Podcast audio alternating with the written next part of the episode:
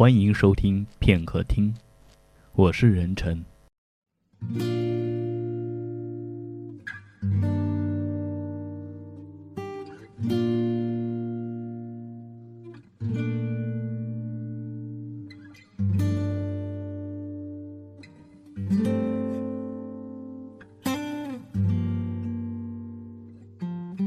爸爸被查出肺癌那一天，妈妈并没有表现得过度伤心，他只是怔了好久，然后悄悄地抹掉了眼角的泪花。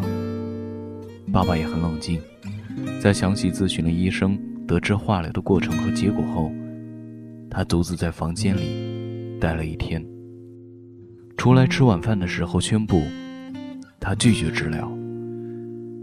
在我和妻子小季的劝说和反对声中，妈妈却始终沉默着，一声不响地往爸爸碗里加了几筷子菜。爸爸有医保，治疗费用家里能承担，但爸爸坚持不治疗。他说，接受治疗不过是延长数月至大半年的寿命，他不愿意把自己最后的人生放在医院。在那里接受一次又一次痛苦的化疗，在所剩不多的时日里，他希望过自己想要的生活。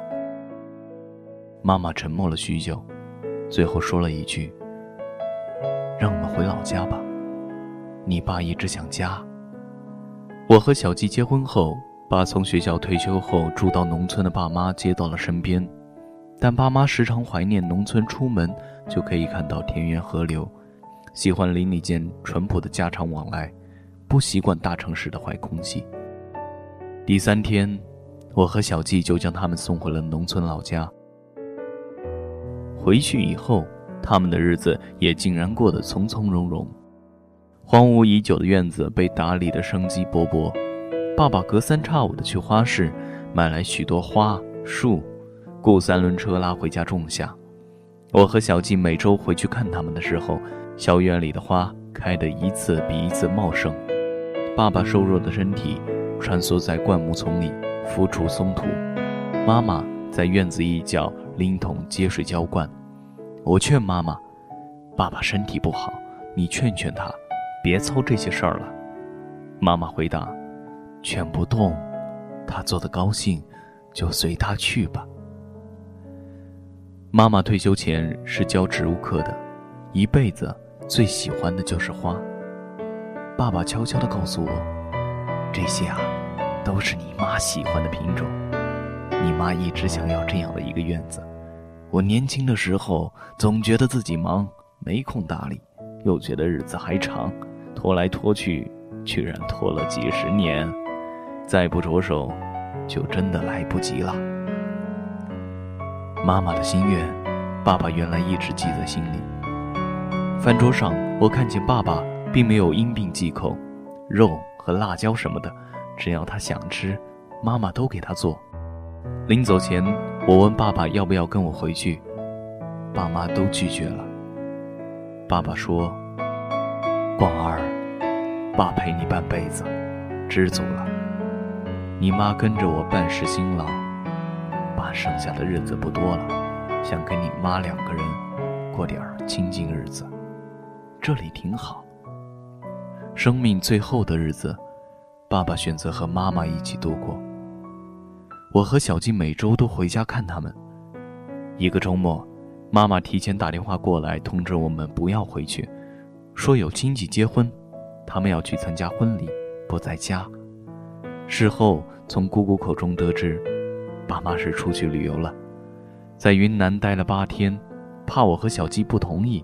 两人才商量好了瞒着我们。我生气地责怪爸爸对自己的身体一点都不负责任，责怪妈妈太过纵容他了。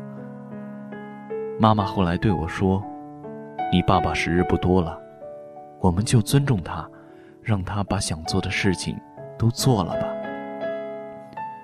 人呐，活着一辈子，终归是要走的。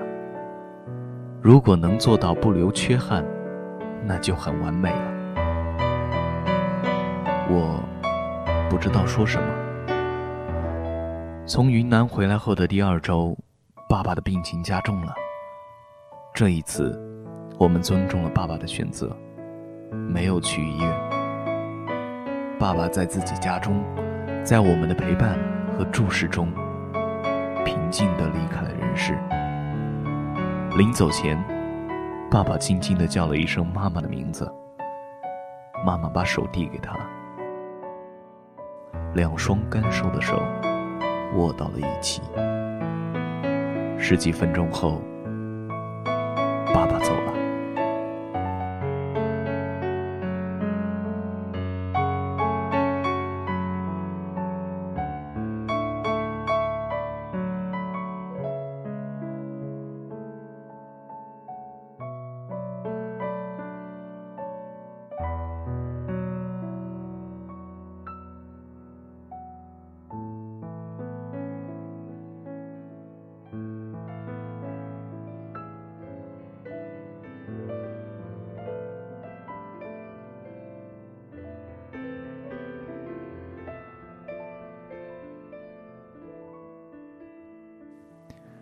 爸爸的葬礼上，妈妈井井有条地打理着事务，虽然悲伤，但情绪没有失控。她还用瘦弱的手臂环住了我因压抑哭泣而颤动的肩，说：“广儿，你爸爸走了，在那边也就没有病痛了。只是几个小时以后，送葬队伍散去，妈妈还不愿意离开。”他让我和小鸡先回去，你们走吧。我想在这儿安静的陪陪你爸。地底下黑，他一个人太孤独。爸爸离世后，妈妈也开始旅行。短短半年时间里，他去了三亚、南京和杭州等地。回家看妈时，他翻开自己的旅游相册，我看见在云南时。虽有病态，却一脸满足的爸爸握着妈妈的手，站在洱海前。我看见他们在大理的小巷中悠然并肩前行。我还看见，在妈妈后来独自去的许多景点照片里，妈妈手里都拿着一张他们的合影。妈妈说：“这都是你爸生前想去的地方，他来不及去，我把他带过去。”这时。我才第一次读懂了爸妈之间的深情。每一次在医院啊，看见那些求生不能、求死不得的病人，我就庆幸当初没让你爸遭罪。我了解你爸，一辈子啊最要尊严。他不怕死，就怕走得不体面。你爸走，我是最伤心的那一个。但是我宁愿看着他高高兴兴的走，也不愿意看他活受罪。我相信，换了我，你爸也会这样做。妈妈略带哽咽的这样跟我说：“每一个人最后都要走的，就像每一条河，每一条溪，最后。”都要流向大海一样，我愿意他从从容容的躺过去，在那儿等着我。